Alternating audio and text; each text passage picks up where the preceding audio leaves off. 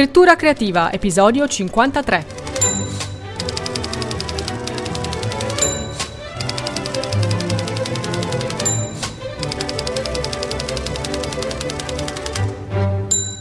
Come essere più focalizzati quando scriviamo? Come fare in modo quindi che il tempo che dedichiamo alla scrittura sia più produttivo? Voglio darti oggi 5 consigli per essere più produttivo nel momento in cui ti metti a scrivere. Il primo, innanzitutto, è quello che mi senti ripetere sempre. Arriva al momento in cui dovrai scrivere con le idee chiare. Quindi il primo consiglio per essere più produttivi è progettare, progettare meglio, progettare di più. Più tu hai chiaro come si deve svolgere la scena, il romanzo, lo sviluppo dei personaggi, più quando ti metterai a scrivere non avrai momenti vuoti, non avrai paura di quello che devi scrivere, sai già quello che deve accadere, lo metti nero su bianco. Il secondo consiglio per essere più produttivo quando scrivi è quello di darti un obiettivo, Ogni volta che scrivi, se riesci a scrivere tutti i giorni, come io ti consiglio sempre, datti un obiettivo, che può essere un obiettivo in termini di tempo, oggi scrivo per 20 minuti, oggi scrivo per 30 minuti, oggi scrivo per 15 minuti, quello che riesci, datti un obiettivo di tempo oppure datti un obiettivo in termini di lunghezza di testo. Oggi scrivo due cartelle, oggi scrivo eh, 5.000 caratteri, oggi scrivo 1000 parole. Decidi tu. Io personalmente non amo darmi degli obiettivi di lunghezza di testo, perché può capitare che un giorno in una mezz'ora riesco a scrivere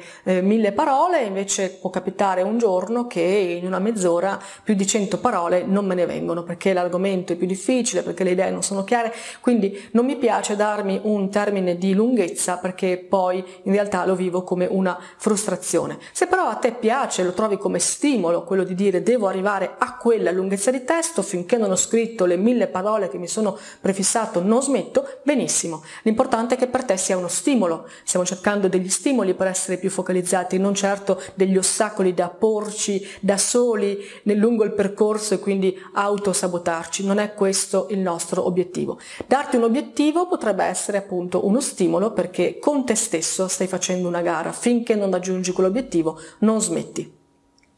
Il terzo consiglio per essere più produttivo nella tua scrittura è quello di crearti, se possibile, un tuo spazio di scrittura.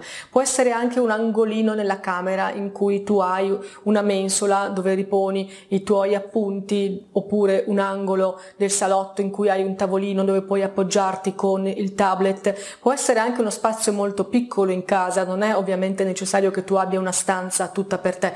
Certo, se ce l'hai, meglio. Però, ripeto, bastano spazi piccoli piccoli, ma devi sapere che quello è il tuo spazio ed è molto importante che lo sappiano anche gli altri in casa, che quello è il tuo spazio. Cosa significa? Significa due cose. Primo, che quando tu sei lì stai scrivendo. E questo è un messaggio anche per quelli che girano intorno, no? per quelli che girano in casa. Quando tu sei lì, tu stai scrivendo. Il secondo messaggio è che tutto ciò che si trova su quel tavolino, in quell'angolo, riguarda la scrittura. Allora lì tu potrai lasciare i tuoi appunti, i libri che ti stanno ispirando, i tuoi block notes, il tuo tablet che usi per scrivere, tutto ciò che riguarda la scrittura resta lì perché quello è l'angolo dedicato. Questo ti aiuterà perché nel momento in cui tu siederai a quel tavolo, ti avvicinerai a quell'angolo, entrerai immediatamente nell'atmosfera scrittura. Il quarto consiglio deriva dal precedente, e cioè comunica anche agli altri che vivono con te che quello è il tuo spazio per la scrittura e quello è il tuo tempo per la scrittura.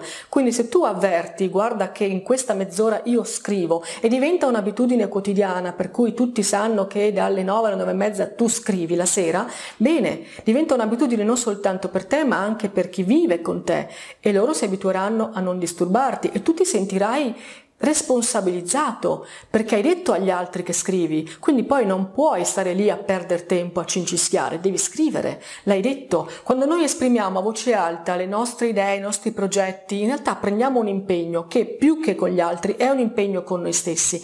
Allora dire agli altri che vivono con te che quello è il tuo angolo, che quello è il tuo momento per scrivere, che non ti devono disturbare, significa sì dare un'indicazione perché loro possano capire insomma come si svolge la vita familiare, ma soprattutto serve a te, perché stai prendendo un impegno con te stesso, perché hai detto a tutti che in quel tempo, da quell'ora a quell'ora, quando sei su quella sedia, tu scrivi. Infine, quinto e ultimo consiglio, banale ma che è necessario ripetere, ripetere e ripetere.